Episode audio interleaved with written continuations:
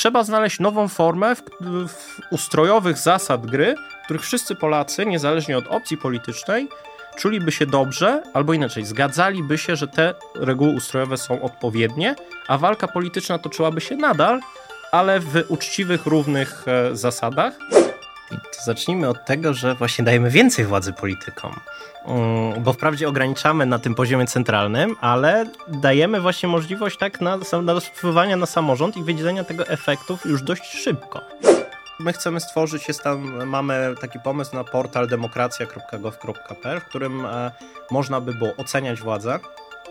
Korzystamy z aplikacji różnych Uber, jakiekolwiek inne aplikacje, w których możemy oceniać usługi. Dlaczego by nie oceniać samorządów? Dlaczego nie może być indeksu usług publicznych, których ktoś, jeśli spadnie na przykład w rankingu o kilka miejsc, to nie ma prawa do reelekcji?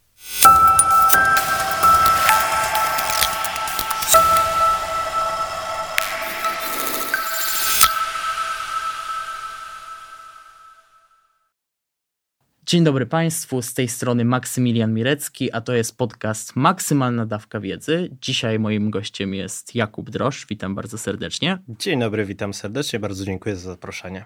A porozmawiamy o książce szczególnej, książce Umówmy się na Polskę, której autorzy zakładają bardzo interesującą wizję decentralizacji ustroju naszego kraju. Może powiedz na samym początku, skąd w ogóle pojawił się pomysł na napisanie takiej książki? Hmm Nasze stowarzyszenie Inkubator Umowy Społecznej, którego właśnie jestem członkiem, powstało w 2018 roku jako odpowiedź na wyzwania, którymi mierzy się Polska i taką diagnozę, w której stwierdziliśmy, że obecna polaryzacja uniemożliwia nam radzenie, się radzenie sobie jako kraju z prawdziwymi wyzwaniami, jakby chociażby zapaść demograficzna, problemy ekologiczne, zapewnienie bezpieczeństwa.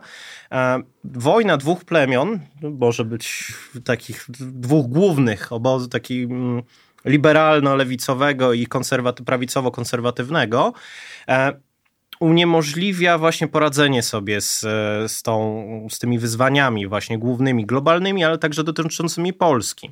Mm, I chcieliśmy znaleźć odpowiedź ustrojową na e, właśnie na to, jak lepiej zarządzać tą polaryzacją. Bo stwierdziliśmy też po właśnie całym diagnozie, całej zrobieniu badań odpowiednich, e, też naszych doświadczeń, zebraniu sumy naszych doświadczeń, bo stowarzyszenie liczy ponad 100 osób, e, mamy ekspertów z różnych dziedzin, biznesmenów, społeczników, dziennikarzy, aktywistów, naukowców. Po zebraniu sumy wszystkich naszych doświadczeń stwierdziliśmy, że nasza obecna konstytucja nie jest wystarczająca, żeby dobrze zarządzać naszym zróżnicowanym społeczeństwem. Mm, wykluczyła też pewne grupy społeczne, znaczy może grupy polityczne z mm, procesu tworzenia konstytucji w 1997 roku.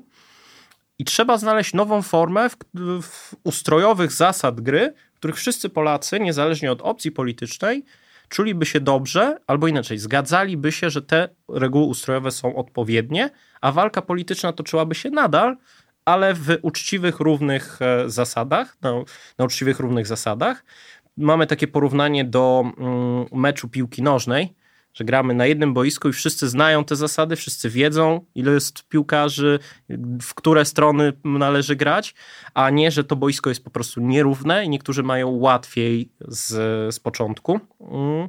Więc idea kształtowała się od właśnie 2018 roku. W 2019 roku, po intensywnym roku współpracy, konsultacjach, badaniu, wszystkiego przygotowania, opracowywaniu, przedstawiliśmy na konferencji w Panie nasz pomysł, naszą koncepcję, zapraszając ludzi z całej Polski, od lewa do prawa. Gościli u nas i przedstawiciele Prawa i Sprawiedliwości, przedstawiciele e, ówczesnej, jeszcze obecnej opozycji, mm, dużo naukowców. Mieliśmy też taki naukowy charakter tego wszystkiego, gdzie zaproponowaliśmy nową umowę społeczną opartą właśnie o zasadę głębokiej decentralizacji państwa przy zachowaniu jej unitarnego charakteru, co, o czym będziemy jeszcze pewnie mówić, rozwijać, bo to jest jeden z ciekawszych wątków, myślę. Tak, z całą pewnością. Jeszcze wytłumaczmy Państwu, że rozmawiamy 9 października przed wyborami, zatem e, nie możemy się do tego odnosić. Jest to też dzień debaty, którą pominiemy w związku, również nie znamy wyników debaty, ale to tak e, względem wyjaśnienia, e, że mamy taki stan wiedzy na 9 października, poniedziałek, na tydzień przed wyborami. Przechodząc do kolejnego pytania, wspomniałeś, że w inkubatorze umowy społecznej pracuje ponad 100 osób, autorów książki jest łącznie 28. Jak udało Wam się skoordynować tak różnorodne środowiska osób o poglądach liberalnych, konserwatywnych, progresywnych, lewicowych, zebrać w jedną całość, tak żeby napisać e, tak spójną e, książkę przedstawiającą jednolitą wizję mhm. E, Polski. Pracuję to za duże słowo, bo wszyscy działamy pro publico bono. Książka też jest tego wyrazem. Wszyscy pro publico bono napisaliśmy tą książkę oraz też tworzymy inkubator społeczny, umowy społecznej w ramach naszego wolnego czasu i w ramach naszej misji. Generalnie nie jest to łatwe zadanie, zebrać wszystkich. E, pierwszym naszym pomysłem było sformułowanie takiego motywu przewodniego i tym motywem przewodnim jest zgoda, jesteśmy różni. Mm, uznaliśmy, że e, bazując też na naszych e, znajomości właśnie Polski, takich też typowych określeniach, ile Polaków, tyle opinii, a nawet dwa razy więcej, jeśli nie więcej. I chcieliśmy, żeby stowarzyszenie odzwierciedlało wszystkie opcje polityczne, dlatego na przykład w skład zarządu wchodzą osoby o różnych e, poglądach politycznych, od prawicy po lewicę, przez wszystkie spektra różne, tak żeby nie było dominacji jednej opcji nad drugą. Bo właśnie my chcemy od początku, zakładamy, że wszyscy musimy się zgodzić na zasady gry, na ustrojowe zasady gry. Jak dobrze sformułujemy ustrój, to wszystkie dalsze ruchy będą zaakceptowane na poziomie takim ustrojowym, bo oczywiście nie na poziomie politycznym. Nie, bo tego nigdy nie, nigdy nie utworzymy takiego ustroju, albo inaczej, takiego państwa, w którym wszyscy będą myśleli tak samo, wszyscy będą mieli te same poglądy na dany aspekt, albo inaczej, będą mieli aspekt taki tolerancji, żeby mm, te, mm, e, to wszystko akceptować. Ale chociaż stwórzmy jakiś taki fundament ustrojowy, w którym dobrze się czujemy i wiemy, że nawet jeśli przegramy to konkretne głosowanie, czy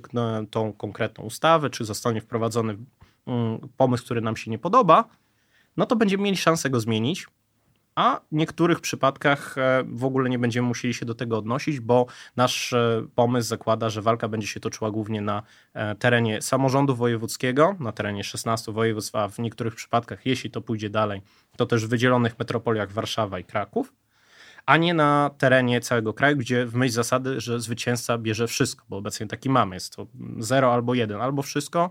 Zwycięzca w wyborach parlamentarnych zgarnia spółki Skarbu Państwa, zgarnia wszystkie ministerstwa, zgarnia wszystkie ustawy, wszystko może zrobić. Myśl zasady teraz my i nie można z tym absolutnie nic zrobić, a w naszym pomyśle walka toczy się na terenie właśnie tych 16 czy 18 różnych jednostek podziału terytorialnego i zwycięzca nie bierze wszystkiego, bo zawsze można wygrać w innym województwie. Zgadza się. Ale z jednej strony postulujecie właśnie przeniesienie tych kwestii światopoglądowych tak, na poziom wojewódzki, czyli mówimy tutaj o aborcji, mhm. stosunek kościoła do państwa, edukacji, e, zostawienie siedmiu centralnych województw na poziomie ogólnopolskim, ale można tak się zastanowić, że skoro przeniesiemy te kwestie takie światopoglądowe na ten poziom województw, to te problemy, te spory nie znikną, tylko one zejdą na niższy poziom. Dalej będziemy podzieleni, dalej będziemy e, nie zgadzać się odnośnie niektórych spraw, nie znajdziemy porozumienia wobec aborcji. Widać to chociażby w Stanach Zjednoczonych, gdzie w latach 70. mieliśmy wyrok Roe versus Wade, teraz e, on został odwrócony przez konserwatywny skład Sądu Najwyższego i mimo upływu lat e, ten podział społeczny, ta polaryzacja dalej występuje. W związku z czym, e, jak staracie się rozwiązać ten problem polaryzacji i czy to nie jest taka po prostu ucieczka od tego poziomu centralnego na poziom samorządowy? Mhm. Ma drobna taka dygresja, 16 województw, bo siedmiu nie mamy zamiaru zmieniać na razie. Znaczy nie ma, nie ma nie, nie, nie, ja mówiłem, że 7 ministerstw A, na poziomie tak, centralnym. Tak, 16 tak, tak. województw, 7 ministerstw tak, na tak, poziomie centralnym. Super. Generalnie nasza diagnoza sprawdza się do tego, że podziały polityczne mają bardzo duży wybrzmięk wydźwięk terytorialny. To widać we wszystkich wyborach, że są województwa konserwatywne, bardziej prawicowe, czy tam centroprawicowe i liberalne, lewicowe. Generalnie jest to podział północ, północny zachód, północ-zachód kontra wschód-południe. I to widać we wszystkich wyborach e, od lat 90., że ta po prostu jedna opcja polityczna dominuje w danych województwach i to raczej się nie zmienia. E, oczywiście my nie chcemy, żeby, mm, znaczy inaczej, chcemy lepiej zarządzać polaryzacją, bo polaryzacja nie zniknie. To jest problem e, panujący w wielu krajach, nie wiem czy nawet w większości. Kwestią jest to, jak sobie radzić z tą polaryzacją, tak żeby ona nie pociągała za sobą negatywnych skutków dla całego państwa, państwa jako całości. Wszystkie te kwestie, o których mówiłeś, które wymieniłeś, e, będą podlegały negocjacjom, jak je zdecentralizować i czy w ogóle je decentralizować. Mm, w naszym pomyśle my zaproponowaliśmy, jakie kwestie mogłyby być już na ten moment zdecentralizowane, na przykład szkolnictwo wyższe, edukacja, ochrona zdrowia. W naszym stowarzyszeniu nie, nie ma konsensusu co do na przykład kwestii aborcji. Czy można ją w ogóle zdecentralizować? Czy y, warto w ogóle zdecentralizować? To, te kwestie nie poruszyliśmy, zostawiając to politykom i zostawiając to ludziom do zadecydowania, jak to należy zrobić i czy w ogóle.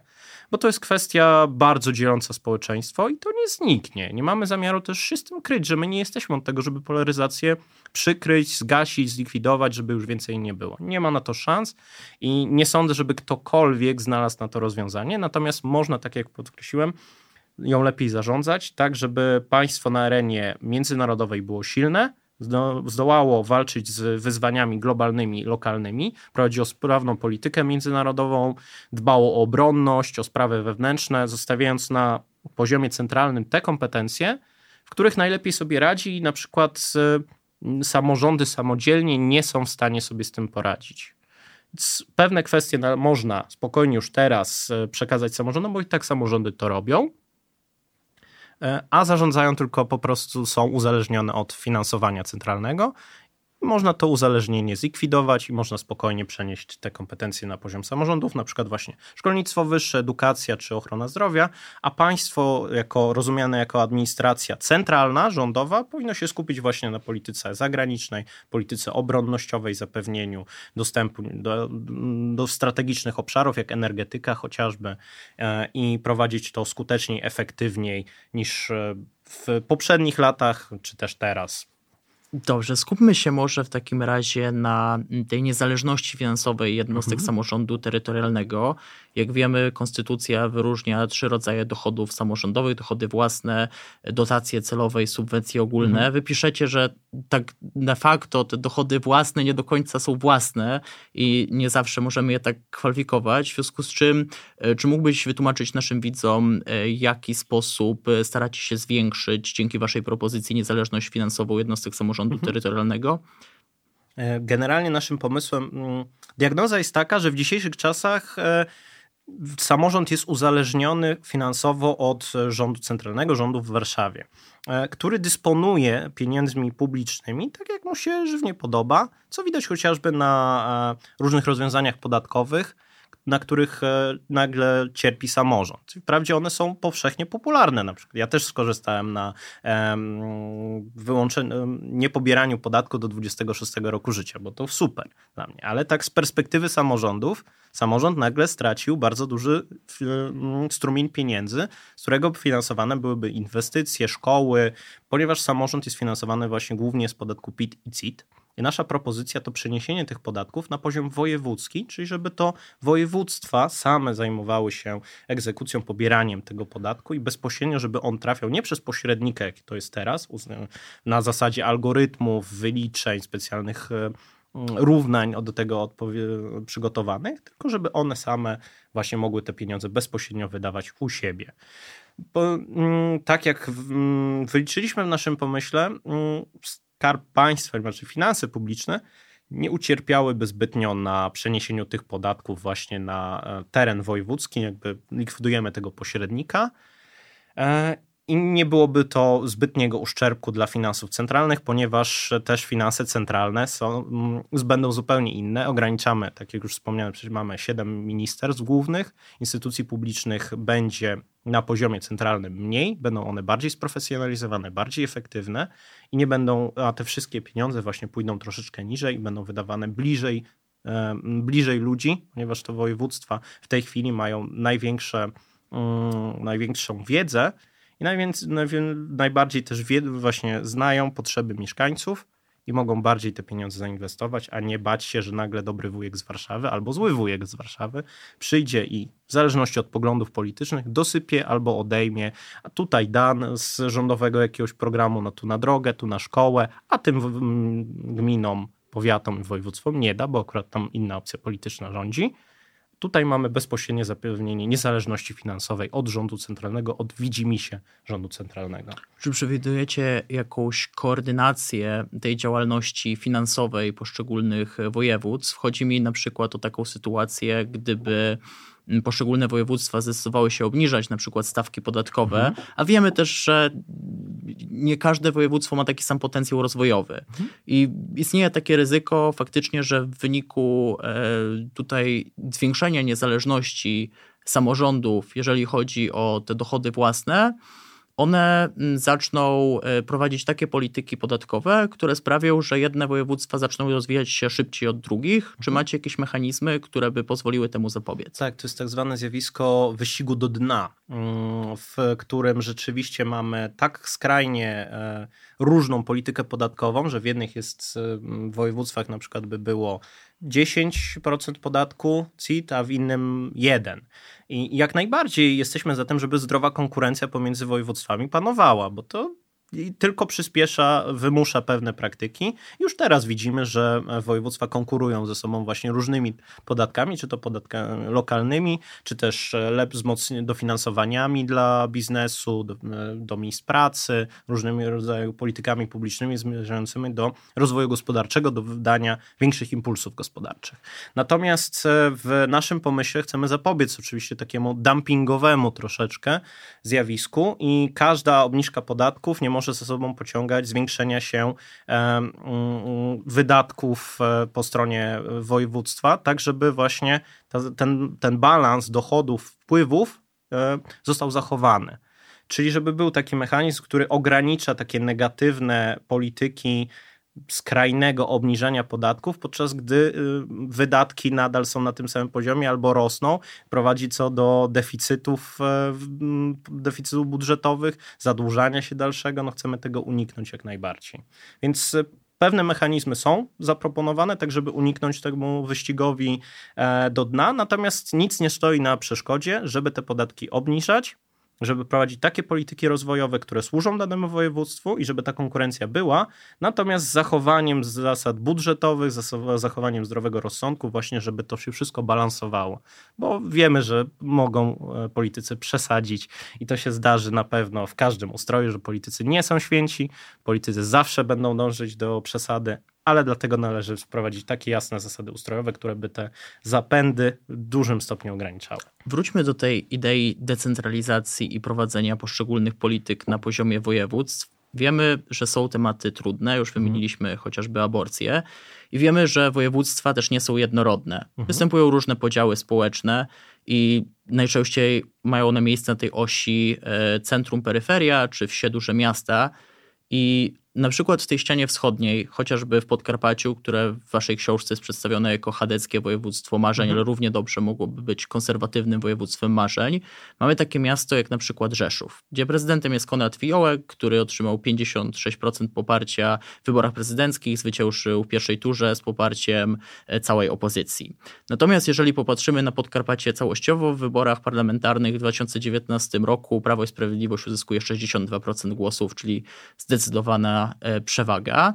W związku z czym całościowo zakładam, że e, Podkarpacie byłoby takim województwem bardziej konserwatywnym albo chadeckim, natomiast ci mieszkańcy Rzeszowa mogliby się z tą wizją nie, nie zgadzać mhm. i w takiej sytuacji, gdyby mieli odgórnie narzucone regulacje dotyczące chociażby aborcji, związków partnerskich czy jakichś relacji między państwem a kościołem, Prawdopodobnie mogliby oni opuścić Podkarpacie na rzecz innych, bardziej progresywnych województw, chociażby na rzecz e, Warszawy, województwa mazowieckiego czy Pomorza. Jak mhm. zapobiec takiej sytuacji, żeby te osoby faktycznie nie wyjeżdżały i żeby nie doprowadzić do e, takiego punktu, w którym e, już całkowicie ten podział będzie jeszcze większy i mhm. podzielimy się na taką Polskę A i Polskę B, gdzie ta zachodnia strona będzie całkowicie liberalno-lewicowa, a pra prawa strona zostanie stroną mhm. konserwatywną. E, pierwsza kwestia to my nie chcemy właśnie takiego zjawiska, żeby było jakby ugruntować, żeby Podlasie, Podkarpackie zawsze było konserwatywne. No nie, właśnie chcemy, żeby wszystkie partie polityczne miały równe szanse i żeby na przykład lewica czy liberałowie mogli zwyciężyć na takim Podkarpaciu. Nie mamy z tym problemu, jak najbardziej. To wszystko zależy od mieszkańców i każdy ma równe 16, a nawet jeśli w niektórych przypadkach, 18. jeśli może być 18 e, e, pól do gry, w których może wygrać. W tej chwili mamy taką sytuację, w której zwycięzca jest jeden, zgarnia wszystko, bo mamy jedno pole do gry. Oczywiście wybory samorządowe, ale te wybory samorządowe są o tyle specyficzne, że na przykład konserwatysta na Podlasiu to jest taki bardzo konserwatywny, a konserwatysta z Warszawy to jest taki liberalny, konserwatywny liberał, więc te um, poglądy polityczne są to, co my uważamy na przykład w Warszawie za konserwatyzm, no to dla pod, no, mieszkańca Podkarpacia, dla mieszkańca Podlasia to, to jest taki soft konserwatyzm, jakiś taki bardziej taki liberalizm. To fajne określenie, jak byłem w Białymstoku właśnie na debacie promującej e, naszą książkę, to słyszałem, że dla nas w Warszawie, znaczy dla, tak, e, mm, przedstawiciel Prawa i Sprawiedliwości z Warszawy, to w sumie jak przedstawiciel Platformy w Białymstoku właśnie, że konserwatywny, ale właśnie tak jeszcze przez to, że popiera inną partię, no to nie aż tak konserwatywny, a do kościoła nawet SLD-owcy chodzą. Więc te różnice na poziomie województw nie są takie, jakbyśmy zakładali na poziomie ogólnopolskim. E, są po prostu troszeczkę bardziej rozmiękczone, mają pewną swoją specyfikę, swoje odcienie, swoje barwy. Więc nie byłoby tak, że myślę, że od razu na Podkarpaciu byłyby takie twarde zasady e, konserwatywne, tylko by, miałoby swo, się swoją specyfiką. To jest pierwsza rzecz. Drugą rzeczą jest to, że oczywiście chcemy, żeby mm, od, wybory odzwierciedlały rzeczywiste poglądy.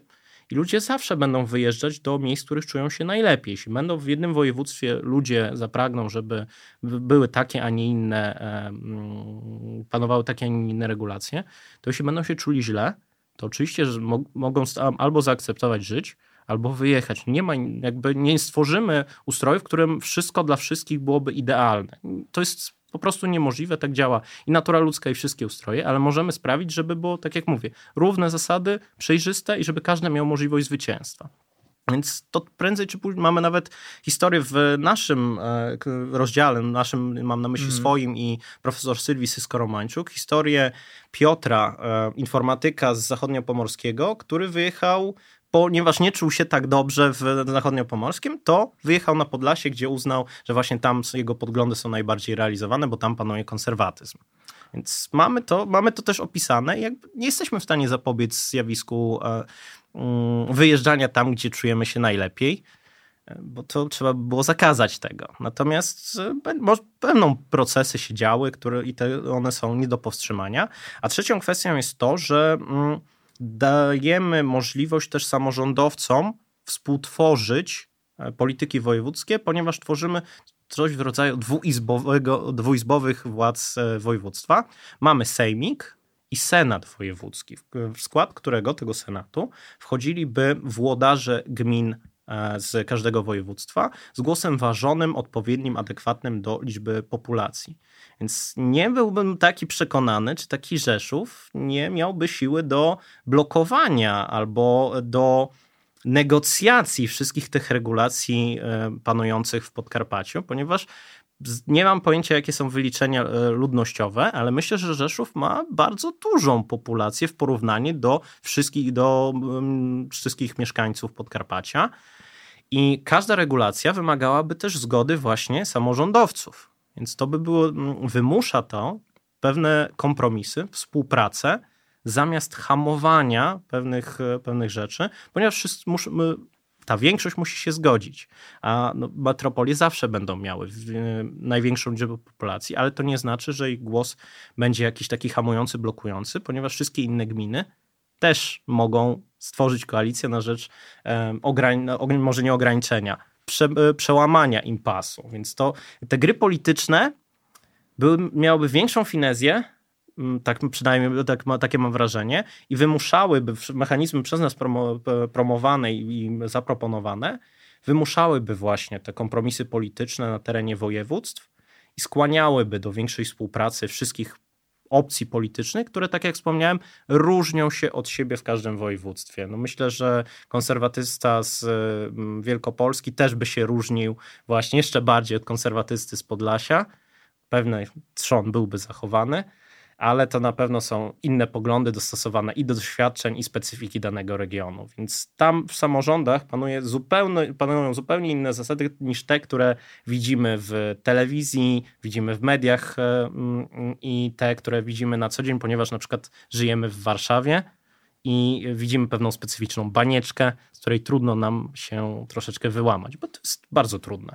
Przejdźmy do kwestii e, federalizacji Polski. Wiele osób czytając mhm. waszą książkę może mieć wrażenie, że proponujecie stworzenie Polsce państwa federalnego. Mhm. Sami wskazujecie, że ta granica nie zawsze jest jasna, tak? Mhm. Jak rozróżniamy państwa federalne i państwo unitarne. Wielka Brytania jest państwem unitarnym, Włochy, natomiast Austria państwem federalnym i często ona jest płynna i tak naprawdę państwa unitarne zapewniają jakąś większą nawet decentralizację i ta różnica jest subtelna na poziomie prawnym. Mhm. Natomiast y, czym różni się właśnie ta wasza wizja od państwa federalnego mhm. i dlaczego y, nie jest to próba federalizacji Polski? E, odcinamy się od wszelkich prób e, federalizacji e, czy dawaniu autonomii. Mm, kwestia polega na tym, że w federacji dzielimy suwerenność wszystkie jednostki, na przykład stany, kantony, czy jak, jak to nazwiemy, mają swoją suwerenność, czyli odpowiadają też za polityki, które w naszym pomyśle są na terenie centralnym. E, I są od siebie niezależne praktycznie, oprócz zgodzenia się na szereg tam centralnych, e, centralnych e, zasad ustrojowych.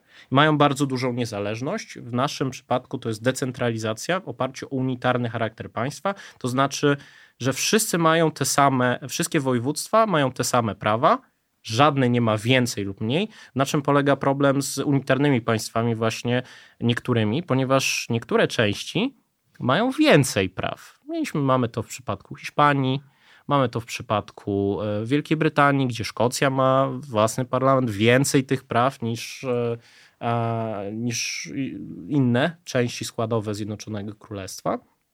Więc e, ta decentralizacja była asymetryczna. My chcemy, żeby województwo wielkopolskie, województwo podkarpackie wszystkie inne miały ten sam zestaw uprawnień, kompetencji, ni, ni, ni ni więcej, a państwo nadal zachowuje charakter unitarny, to jest, jest jakiś nadzorca nad samorządami, który interweniuje, kiedy są naruszone prawa mieszkańców, kiedy ktoś dąży do secesji, kiedy ktoś e, łamie zwyczajnie prawo, na przykład wprowadza niezgodne z konstytucją prawa. I w naszym przypadku chcemy powierzyć tą rolę takiego nadzorcy nad samorządem prezydentowi, ponieważ on ma największy mandat e, społeczny do kontrolowania tego, co się dzieje w państwie, ponieważ mamy to, głosujemy na konkretnego człowieka i otrzymuje on wielomilionowe poparcie więc on powinien czuwać nad ustrojowym porządkiem państwa i czuwać też nad samorządem, żeby wkraczać w, odpowiednim, e, w odpowiedniej sytuacji, kiedy ktoś właśnie na przykład dąży do secesji. Czyli odsuwamy tutaj premiera na bok i nadzór premiera mhm. nad y, tą administracją rządową i przekazujemy ją tak, prezydentowi. prezydentowi. I oczywiście też mamy w naszym e, ustroju zakładamy sprawne sądownictwo administracyjne, sądownictwo powszechne, które też nadzoruje oczywiście e, wszystkie decyzje, nadzoruje w tym sensie właśnie prawnym, decyzje wydane przez e, samorząd wojewódzki, czy prawa uchwalane przez samorząd wojewódzki i właśnie prezydenta, który może właśnie interweniować w odpowiednim przypadku też oczywiście odwracalne są to, to wchodzimy na ścieżkę prawną, ale musimy zagwarantować, żeby ten charakter unitarny państwa, ta niepodzielność i brak wyróżnienia, że pewne e, województwa na przykład mają więcej praw, mogą sobie na więcej pozwolić, a niektóre na mniej. No nie. Wszystkie mają te same prawa i dlatego to jest unitarna decentralizacja symetryczna, a unitarny, ponieważ mamy nadzorcę i nigdzie nie postulujemy, postulujemy, żeby województwa miały jakąś własną suwerenność, własną tożsamość. Tak,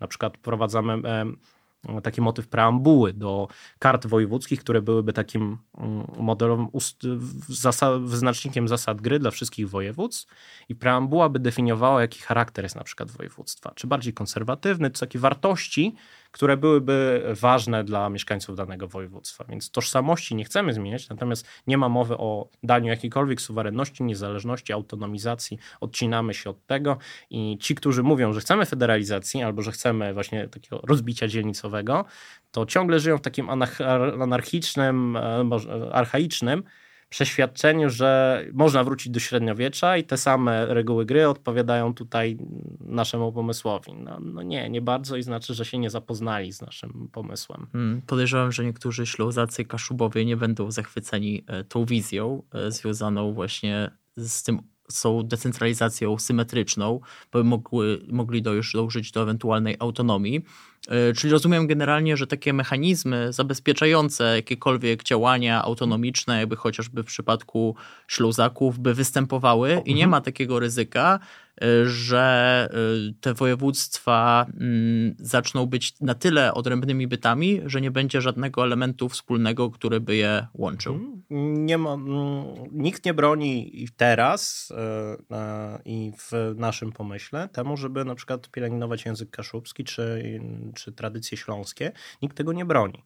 Natomiast jeśli stworzymy wyjątki od reguł, to stworzymy sytuację, w której te konflikty mm, wewnątrz, wewnętrzne staną się tematami znowu ogólnopolskimi i będą właśnie jeszcze bardziej y, występować, jeszcze bardziej wpływać na państwo jako całość. No mam na przykład Katalonię, tak, e, e, kraj Basków w Hiszpanii i tam mamy przykład właśnie decentralizacji, decentralizacji asymetrycznej, gdzie te problemy jeszcze zostały bardziej pogłębione przez to, że tam w pewnych rejonach jest więcej przywilejów, więcej praw, niż w innych. Bo rośnie, też apetyt rośnie w miarę jedzenia, e, a u nas tego pomysłu nigdy nie było i nigdy nie będzie właśnie, żeby ktoś miał autonomię jak, jakąkolwiek. Wszyscy mają mm. te same prawa i mogą z tymi prawami robić to, co się im żywnie podoba, z uwagi na wolę wyborców i mieszkańców, bo to im oddajemy głos, a politycy, tak powinno przynajmniej być, są wykonawcami woli e, i preferencji wyborców. Stawiacie w książce taką śmiałą tezę, że upowszechnienie dostępu do cyfrowych narzędzi zapewni e, lepsze funkcjonowanie tej demokracji partycypacyjnej. Zastanawia mnie, czy to nie jest teza zbyt śmiała, z tego względu, że mm, być może często e, ten brak uczestnictwa w wyborach wcale nie wynika z braku odpowiednich narzędzi, lecz często z braku edukacji, być może jakiejś świadomości obywatelskiej.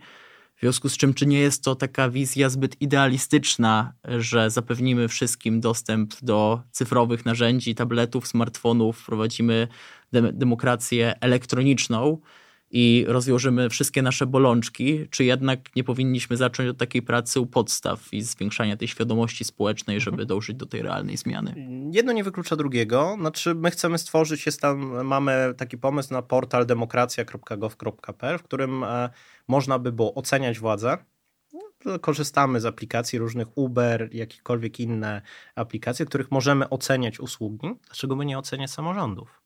Dlaczego nie może być indeksu usług publicznych, których ktoś, jeśli spadnie na przykład w rankingu o kilka miejsc, to nie ma prawa do reelekcji. To znaczy, że jest kiepski, że traci, że tutaj mieszkańcy mogą wyrazić swoje poparcie. Że dzisiaj mamy dostęp do wielu usług publicznych za pomocą profilu zaufanego, który jest jednym, Polska jest jednym z pionierów i czempionów cyfryzacji państwa. Oczywiście do Estonii jeszcze nam daleko, ale chociażby korzystamy z Blika, właśnie profilu zaufanego. Ta cyfryzacja naprawdę nabiera rozpędu w Polsce. Czemu by nie dać narzędzi? Jakby skoro ktoś może właśnie mieć narzędzie, to może poczuć, że o kurczę, nie muszę wychodzić z domu, nie muszę się męczyć, mogę na przykład ocenić mojego prezydenta, wójta, e, burmistrza e, i rozliczyć go z tego, co robi albo czego nie robi. Um, oczywiście edukacja jest konieczna. Trzeba tworzyć etos obywatela zaangażowanego. To właśnie profesor Sylwia Sysko-Romańczuk bardzo o to dba e, w ramach naszego stowarzyszenia, żeby był ten etos obywatela zaangażowanego w sprawy publiczne, nie tylko na poziomie centralnym u wyborów parlamentarnych do parlamentarnych, ale też w samorządzie, żeby znał swoje prawa, e, wiedział o co chce walczyć w ramach samorządu na przykład interesował się sprawami publicznymi. Bo rzeczywiście to zainteresowanie jest małe, ale myślę, że się zwiększa, chociażby teraz można popatrzeć na zainteresowanie wyborami parlamentarnymi. Nie stworzymy, znaczy oczywiście nie przekonamy wszystkich, bo są ludzie, którym nie chce się po prostu, nie będzie, na przykład w mojej opinii nie, nie warto nikogoś zmuszać do na przykład oddania głosu czy interesowania się, ale warto tym, którzy się interesują, dać możliwości jeszcze większe do tego, żeby wpływać na e, otaczającą rzeczywistość, a tym, którym się nie chce, to pokazać, że zobacz, no, narzekasz, a nie bierzesz udziału, a tu masz wszystkie dostępny zestaw narzędzi. W ramach stowarzyszenia prowadziliśmy też dla młodzieży mm, projekt edukacyjny o instytucjach demokracji w Polsce. Wszyscy zgodnie stwierdzamy, że problem jest w edukacji obywatelskiej, ale to się zmienia. Myślę, że poziom zaangażowania obywatelskiego stale rośnie i będzie jeszcze rósł. I trzeba stworzyć takie mechanizmy, żeby ten, jak w odpowiedni poziom się osiągnie, to żeby ludzie mieli już możliwości właśnie do e, większego wpływu na otaczającą nas rzeczywistość, dostępu do referendum, właśnie do tego, tej oceny. Myślę, że to jest najfajniejszy, jeden z najfajniejszych e, rozwiązań w hmm. naszym, oprócz całego ustroju oczywiście. Czyli to będzie było na takiej zasadzie, że możemy oceniać, tak jak przejazd Boltem, wystawić pięć gwiazdek na przykład dokładnie. za konkretną ustawę, tak? Tak, um, akt wojewódzki, bo u nas a, usta, tak, tak, ustawy na poziomie centralnym, a mhm. nazewnictwo hmm. jest też ważne, Akty prawa, prawa miejscowego, dokładnie. tak. E, bo właśnie jakbyśmy wprowadzili ustawy, a to już właśnie decentralizacja, bo federalizacja, a my tak. akty prawa miejscowego to cały czas będą akty prawa miejscowego.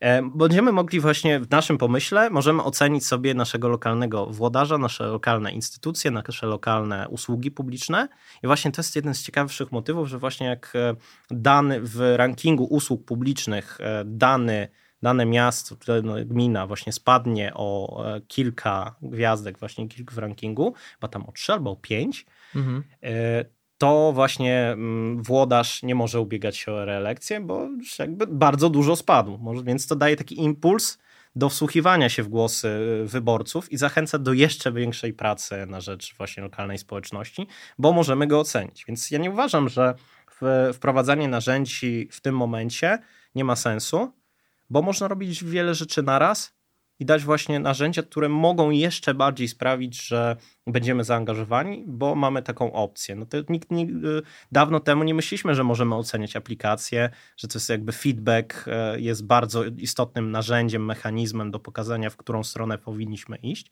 a teraz jest to jakby normą.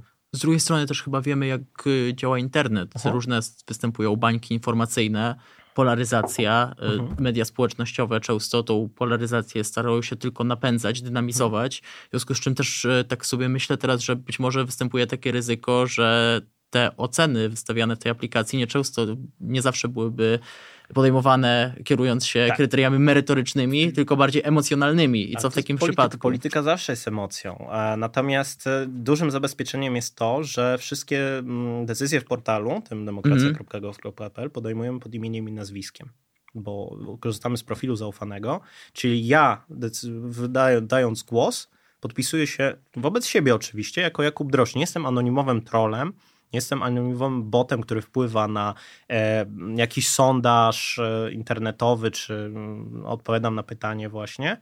Ja działam w swoim imieniu, więc to wymusza pewne do podejmowania pewnych decyzji trochę z większą rozwagą, ale oczywiście zawsze to jest emocja. Mm, I dlatego też tu ważny jest ten aspekt edukacyjny, bo to, że mamy narzędzie, to jest jedna sprawa, ale właśnie kto z niego korzysta, jaki obywatel, to też jest osobna kwestia. Natomiast Warto rozwijać to w dwóch osobnych kierunkach. Warto nauczać właśnie o tym etosie obywatelskim. Mm, też mi jest to właśnie bardzo bliskie, bo sam byłem zaangażowany w politykę. Sam uważam, że wszystko jest polityką, właśnie polityka też jest emocją.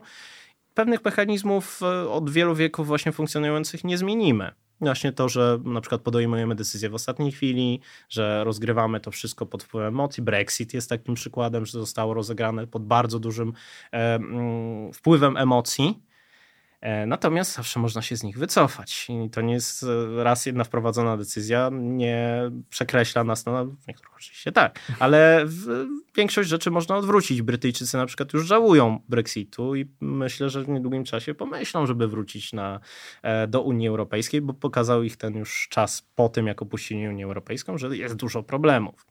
E, natomiast no, jesteśmy dorośli. Tak, tak jesteśmy. Mówię, ale dostrzegam takie ryzyko, bo tak. też wiemy, jak działa internet i bańki informacyjne. Tak, Wyobrażam sobie sytuację skoordynowanej akcji, gdzie nawet doskonałemu włodarzowi miasta mhm. E, ludzie są w stanie wystawić negatywne oceny tylko po to, żeby on nie wystartował w następnych Z drugiej wyborach. strony mamy historie, w których e, włodarz siedzi w więzieniu i nadal zarządza miastem, albo właśnie jakieś ma przekręty i jakby też to jakby ludzie Natura ludzka, y, nigdy jej nie rozgryziemy. Jest bardzo przewrotna. Tak, ale myślę, że jednym ze sposobów zabezpieczenia jest właśnie to korzystanie z profilu zaufanego, gdzie tak jak mówię, to już wymaga pewnego wysiłku. To nie jest napisanie z nick 1, 2, 3, 4 jednego komentarza i zrobienie zaraz kolejnego konta, nick 2, 3, 4, 5 i drugi zupełnie przeciwny. Tutaj jakby już musimy być bardziej rozważni, tak jak pójście na wybory. No, już też podpisujemy się, że byliśmy, tak, i oddajemy anonimowy oczywiście głos, tak samo by było w demokracji.gov.pl, e, ale no już wymaga to od nas pewnej odpowiedzialności, bo podpisujemy się pod tym swoim imieniem i nazwiskiem. Mamy złożoną diagnozę różnych mhm. problemów społecznych, problemów ustrojowych, mhm. więc teraz kluczowe pytanie, jak przekonać do tego polityków? To jest najtrudniejsze. E, no generalnie właśnie ideą naszego stowarzyszenia jest to, żeby wprowadzić e, ustrój, właśnie nową umowę społeczną i się zamknąć, rozwiązać się, bo właśnie e, tak jak też rozmawialiśmy przed podcastem właśnie, tak jak zawsze też tłumaczymy, jak niezależnie kto to wprowadzi, byleby wprowadził, i my jesteśmy zadowoleni, wracamy do bawienia się właśnie w politykę, bo każdy z nas, z członków inkubatora, ma swoje określone poglądy polityczne. Wprawdzie nie ma żadnego czynnego polityka, w składzie naszego stowarzyszenia, natomiast każdy z nas ma określone e, poglądy, preferencje polityczne i angażuje się po jednej albo innej stronie sporu politycznego. I nie zamierzamy tego ukrywać, właśnie, że zgoda jesteśmy różni. E, zgodziliśmy się co do tej kwestii, ale niekoniecznie zgadzamy się do innych kwestii światopoglądowych i to jest piękne. Jakby super właśnie, że udało nam się to wszystko połączyć, że zgodziliśmy się właśnie do tej diagnozy, modelu. I teraz tak naprawdę to robimy. Jesteśmy ambasadorami przez nasze doświadczenia, mm, przez nasze zawody, przez mm, no, naszą, naszą profesję. Jesteśmy ambasadorami tej idei e, inkubatora umowy społecznej. Jesteśmy na różnego rodzaju wydarzeniach, rozmawiamy z politykami, rozmawiamy z think tankami, naukowcami, tak żeby wywołać to jak największe poparcie polityczne naszej idei. Są opcje polityczne, których to blisko, bliskie są nasze idee. Mm, są też osoby, które na przykład nie mogą się tym pochwalić, ale są, sprzyjają, e, bo jest taka, a nie inna sytuacja polityczna. Natomiast e, jest bardzo szeroki, nasza książka, dlaczego wybraliśmy w ogóle właśnie, dlaczego wybraliśmy formę książki? E, nasz pomysł powstał już, został ogłoszony w 2019 roku, ale został ogłoszony trochę w taki sposób, że wszyscy nas kojarzyli z decentralizacją, a nie z wprowadzeniem szerokiej nowej umowy społecznej.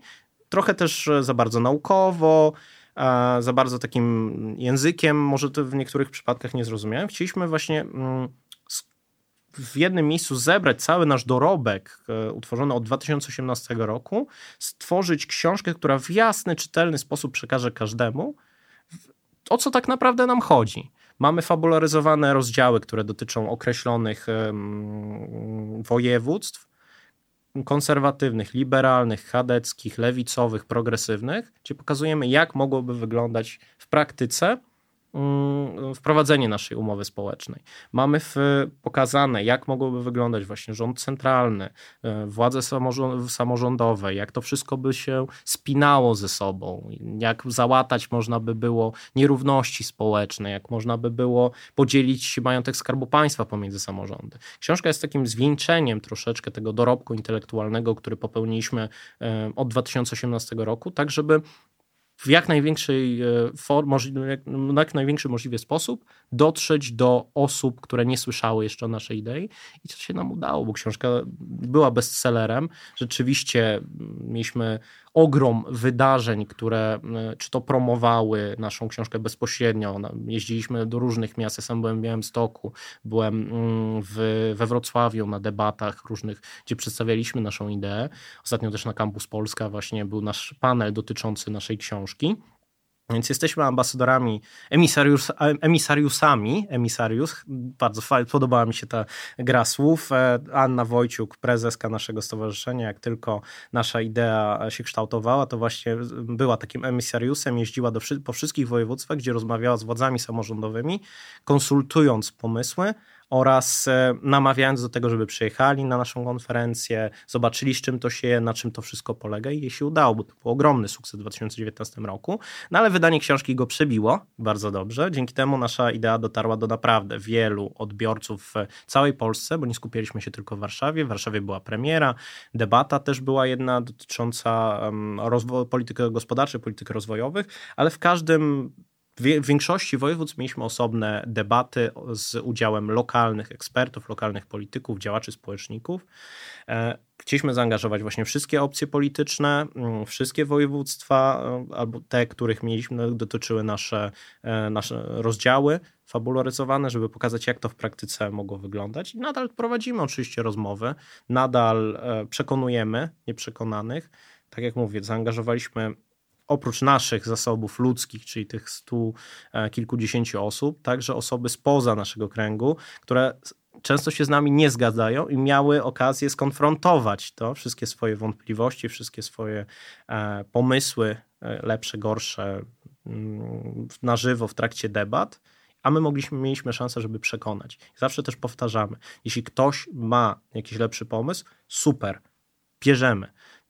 Tylko to jest najbardziej kompleksowa Mm, propozycja reformy ustrojowej odpowiadającej na diagnozę przedstawioną właśnie w książce przy, e, przez cały czas trwania naszego stowarzyszenia i nikt nie wprowadził, nie przedstawił niczego innego. Można się, można się spierać, krytykować, można oceniać, zachęcamy do tego, e, bo po to, to nie jest, nie musi być ostateczna wersja, można to zawsze jest pole do e, ulepszenia, ale zachęćmy Polaków, zachęćmy polityków do myślenia w kategoriach właśnie jak ukształtować nowy model umowy społecznej, na którą zgadzamy się wszyscy. To jest propozycja, jest ona dostępna dla wszystkich partii politycznych, wszystkich opcji politycznych, jest już na stole.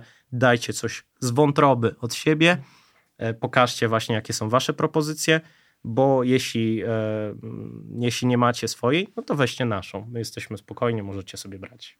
Powiedzmy naszym widzom może jeszcze o tych propozycjach województw marzeń, o tych mhm. E, rozdziałach fabularyzowanych, bo jest to dosyć, muszę przyznać, nietypowe jak na książkę ustrojową. Skąd mhm. pomysł na te mm, rozdziały fabularyzowane i czy mógłbyś przedstawić, jak wygląda też twoje konserwatywne województwo mhm. marzeń, bo jesteś autorem rozdziału pod tym tytułem. Mhm. Właśnie pomysł wyniknął z tego, żeby to nie była kolejna książka, która pokazuje w niezrozumiały sposób, jak to wszystko ma działać. Czyli, że mamy dokument, mamy właśnie spisane wszystko, ale jak to działa w praktyce? Jak to naprawdę będzie wyglądało? I zrobiliśmy taką. Um, stwierdziliśmy, że warto pokazać, jak w określonej opcji politycznej e, wyglądałoby województwo właśnie takie marzeń, takiego typowego liberała, typowego HDK, konserwatysty, etc. I wybraliśmy te województwa nieprzypadkowo, ponieważ zrobiliśmy bardzo dokładnie, jako że właśnie mamy ten background ekspercki, to zrobiliśmy dokładne badania. Mieliśmy w każdym województwie marzeń e, swojego człowieka, że tak powiem, który przygotował na nas e, statystyki, zestawienia, preferencje, wywiady, zrobił kawał dobrej roboty. Wszyscy są wspomnieni w naszej książce, za co im też wielkie szapoba, wielkie podziękowania. Gdzie nasze pomysły, nasze. Mm, przekuliśmy w rzeczywistość rzeczywiście. E, ja napisałem wraz z profesor Sylwią Skoromańczuk e, rozdział konserwatywnego województwa marzeń, który działby się na Podlasiu. Podlasie jest uznawane za region konserwatywny, za województwo konserwatywne. Ma to odzwierciedlenie w statystykach, w danych, dlatego też go wybraliśmy mm, i mieliśmy właśnie wszystkie zestawienia co do tego, czego oczekuje mieszkaniec, typowy mieszkaniec Podlasia, jakie są jego preferencje, jakie są trendy, impulsy. I stworzyliśmy taką, na podstawie tego, co otrzymaliśmy, na podstawie też poglądów politycznych ogólnopolskich, na podstawie mm, deklaracji ideowych, programów politycznych, wy, wytypowaliśmy obszary, w których konserwaty- jak mogłoby, w obszary, w których konserwatywne województwo marzeń mogłoby triumfować mogłoby pokazać, że konserwatyzm ma bardzo ludzkie odblicze i może być motorem napędowym dla rozwoju danego regionu.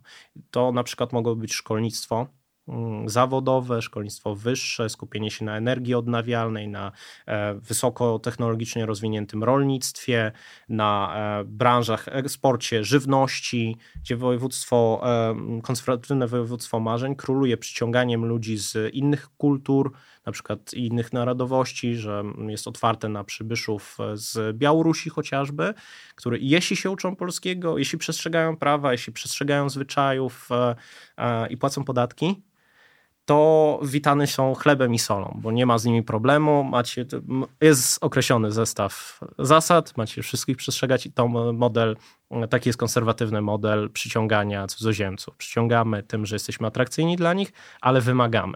Taki, jest, taki powinien być model asymilacji, model włączania osób o e, innej narodowości, innej kulturze do społeczeństwa. E, mamy silnie właśnie rozwinięte szkolnictwo zawodowe, które króluje, mamy silnie rozwinięty sektor małych, średnich przedsiębiorstw, które eksportują na potęgę do ościennych krajów właśnie żywność bardzo, bardzo e, zdrową, podlaską, która i tak króluje, wszyscy znamy podlaskie specjałe. E, mamy właśnie też inwestycje w zielone technologie, bo konserwatyzm to e, może się nie kojarzyć, ale jest e, bardzo przywiązany do tego, jaką, jaki stan środowiska zostawimy przyszłym pokoleniom. I też właśnie te inwestycje w energię odnawialną, właśnie w zdrowy, zrównoważony rozwój są tam widoczne. Mamy też ochronę rodziny oczywiście. Jednym z ciekawszych rozwiązań jest e, duże, są duże zwolnienia podatkowe dla osób z określonym stażem małżeńskim, co ma zachęcać właśnie do e, braku rozwodów. Mm, jednym z innych takich postulatów, które wprowadziliśmy, które odpowiadają na ten taki um, chrześcijański, prawicowy, konserwatywny głos, to chociażby wprowadzanie zakazu sprzedaży alkoholu w niedzielę, żeby to był czas dla rodziny, dla um, właśnie dla znajomych, ale niekoniecznie w ten taki alkoholowy sposób, czyli właśnie w całym województwie panuje taki zakaz wprowadzony przez mieszkańców, właśnie, że to, to też śmieszna historia, że właśnie mieliśmy pokazane tak fabularyzowanie, że bohater, że mąż e, głównej bohaterki opierał się temu, ale kobiety przegłosowały wszystkich i e, w referendum właśnie wyszło, że ma być wprowadzone takie rozwiązanie. No i panowie przepadli z kretesem, więc pokazaliśmy wszystkie mechanizmy, ale także to, że warto się angażować, bo można wprowadzić e, coś, czego się nie chce, ale większość tego chciała. Wszyscy zaangażowani poszli. No i Piotr, czyli mąż głównej bohaterki, przegrał to głosowanie. Więc pokazaliśmy właśnie w tych wszystkich rozdziałach, pokazaliśmy, jak to wszystko mogłoby funkcjonować. Rozdziały różnią się od siebie, dlatego też e, zebraliśmy różnych autorów, z naszego stowarzyszenia, ale także mm, redaktorów, fabularyzatorów e, różnych wojewódzkich, województw marzeń, ponieważ brali w nim udział pisarze, redaktorzy, dziennikarze, którzy pomogli nam sformułować fabułę, tak żeby to było jak najbardziej atrakcyjne dla czytelnika, żeby mógł sobie odpowiedzieć na pytanie, o kurczę, tak, to rzeczywiście odpowiada na moje preferencje, to tak mogłoby wyglądać. Wprawdzie tutaj się nie zgadzam, tutaj się nie mogę nie zgadzać, ale większość rzeczywiście to realizuje. Więc tak mogłoby wyglądać konserwatywne województwo marzeń, właśnie Podlasie, ale mogłoby być równie dobrze każde inne województwo, w którym wygrałaby opcja konserwatywna, a zachęcam też do lektury pozostałych rozdziałów, bo są równie interesujące i czasem się zastanawiam, czy niektórych rzeczy nie można by było przenieść do konserwatywnego województwa. Tak, szanowni państwo, bardzo polecamy książkę Umówmy się na Polskę, naprawdę zachęcamy do lektury. Jest tam też przedstawiona wizja województwa liberalnego, lewicowego, progresywnego oraz chadeckiego. Tak nie pominąłem żadnego. Wszystko tak. jest. W związku z czym można można też zapoznać się z treścią e, i wyrobić sobie własne zdanie. Na koniec e, ostatnia kwestia. Wasze propozycje ustrojowe wymagają zmiany konstytucji. Mhm.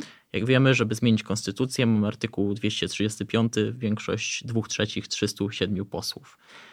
Nawet jeżeli spojrzymy na obecny poziom polaryzacji mhm. politycznej i na niezależnie na to, kto zwycięży zbliżające się wybory, czy mhm. Prawo i Sprawiedliwość, czy opozycja, wizja zdobycia 307 mandatów przez jedną ze stron jest e, praktycznie nie, niemożliwa. Mhm.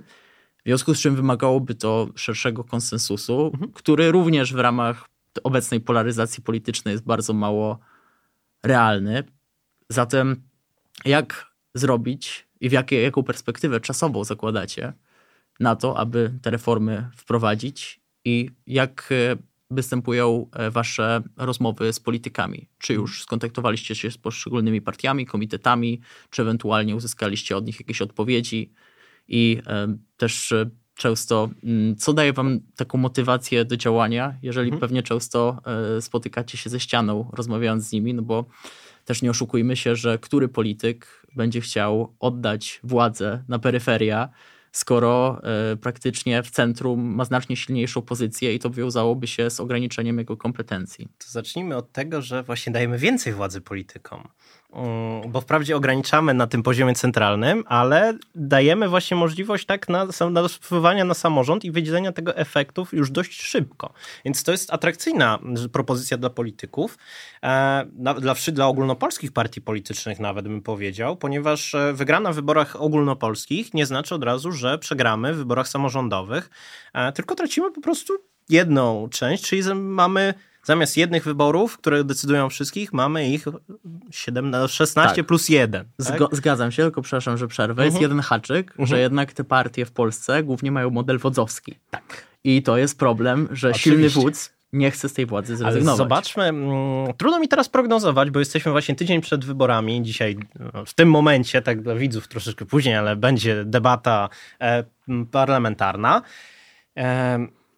E, ale w pewnym momencie natkniemy się na polityczny klincz, z którego nie bardzo będzie wiadomo w obecnych mechanizmach konstytucyjnych, ustrojowych, nie będzie bardzo wiadomo, jak można z niego wybrnąć. I my mamy właśnie na to propozycję. Oczywiście nie łudzimy się, że to zostanie wprowadzone w Sejmie następnej zbliżającej się kadencji. Jesteśmy realistami zwyczajnie. Wiemy, że politycy lubią e, mieszać, lubią zmieniać. Taka jest natura właśnie tego, tej profesji. E, nie, jest, nie uważamy, że właśnie politycy, czy samorządowcy, czy mm, obecni politycy w Sejmie, czy w Senacie są świętymi nie, jak najbardziej. Właśnie wychodzimy z tego założenia, że nie są świętymi i tworzymy takie mechanizmy, takie wzajemne check, e, check and balances, w którym każdy każdemu patrzy na ręce i wymusza właśnie mechanizmy wymuszania koordynacji, właśnie ustępstw, jakichś kompromisów, jak na przykład z tym Senatem Wojewódzkim. Tak jak mówię, nie jesteśmy e, w tym przypadku nie jesteśmy idealistami, mm, że mm, wiemy, że to już mamy pewność, że to zostanie już rada chwila, lada moment. To jest ciężka praca, ciężkie mm, namawianie, przedstawianie, pokazywanie efektów, które pewnie skończy się 2027, tak myślę, że to jest bezpieczny, najbliższy termin, który pewne rzeczy można jakby już wprowadzać. Część rzeczy można wprowadzić już teraz. Na przykład można zdecentralizować już e, mm, mm, ochronę zdrowia, edukację, szkolnictwo wyższe, ale na przykład nadzoru nad samorządem prezydenta nie wprowadzimy. E, więc część rzeczy oczywiście już można, przekazać PTC też można już teraz na poziom samorządów, ale większą, dużą część, żeby tak model był spójny, pełny, żeby miał wszystkie jego elementy, bo to, że wprowadzimy wybrane elementy, na przykład przekażemy więcej kompetencji samorządów, a nie pójdą za to mechanizmy finansowe, no to jeszcze tylko bardziej pogłębimy problem. E, więc ta propozycja zakłada jakby taki mm, poziom podstawowy, który można już wprowadzić od zaraz, ale poziom pełny, no to już rzeczywiście zmiana konstytucji, więc to jest y, praca u podstaw, rzeczywiście. E, dlatego też wydaliśmy książkę, właśnie, żeby to zaszczepić w ludziach, ten pomysł, zastanowić się, rozbudzić tego ducha innowatorów, ponieważ Polska zawsze, Polacy byli zawsze mistrzami w innowacjach ustrojowych. No mamy właśnie przykłady Konstytucji 3 maja, y, Unii Lubelskiej, wielu innych przykładów, których poszliśmy naprawdę w takim dobrą stronę dogadania się i stworzenia czegoś wyjątkowego na skalę światową czy europejską. Dlaczego by teraz nie miałoby tak być? Wiemy, jakie są problemy, wiemy, jak bardzo polaryzacja przeszkadza wszystkim i szkodzi naszemu państwu. Zastanówmy się, jak można się umówić właśnie na Polskę. To jest przyczynek do szerszej debaty. Jedna z najbardziej kompleksowych propozycji, stwórzmy coś własnego. W końcu jesteśmy, dlaczego by cała Polska nie była jednym wielkim inkubatorem umowy społecznej? Jakub Drosz był moim i Państwa gościem. Dziękuję serdecznie za rozmowę i zachęcam Państwa jeszcze raz do lektury książki Umówmy się na Polskę, do wyrobienia sobie własnej opinii, ewentualnie też do dyskusji w komentarzach chętnie odpowiemy udzielimy odpowiedzi na Państwa pytania, bo też o to chodzi, żeby rozmawiać o Polsce, o przyszłości naszej ojczyzny i naprawdę cieszy mnie to, że e, nawet często e, tutaj, jak Państwo, różniąc się poglądami, jesteśmy w stanie dyskutować, debatować o przyszłości Polski, o tym naszym dobrze wspólnym, bo chyba Do. o to powinno e, Zgoda, chodzić. jesteśmy różni. Zgoda, jesteśmy różni. Dziękujemy Państwu bardzo serdecznie i zapraszamy na kolejne podcasty. Bardzo dziękuję.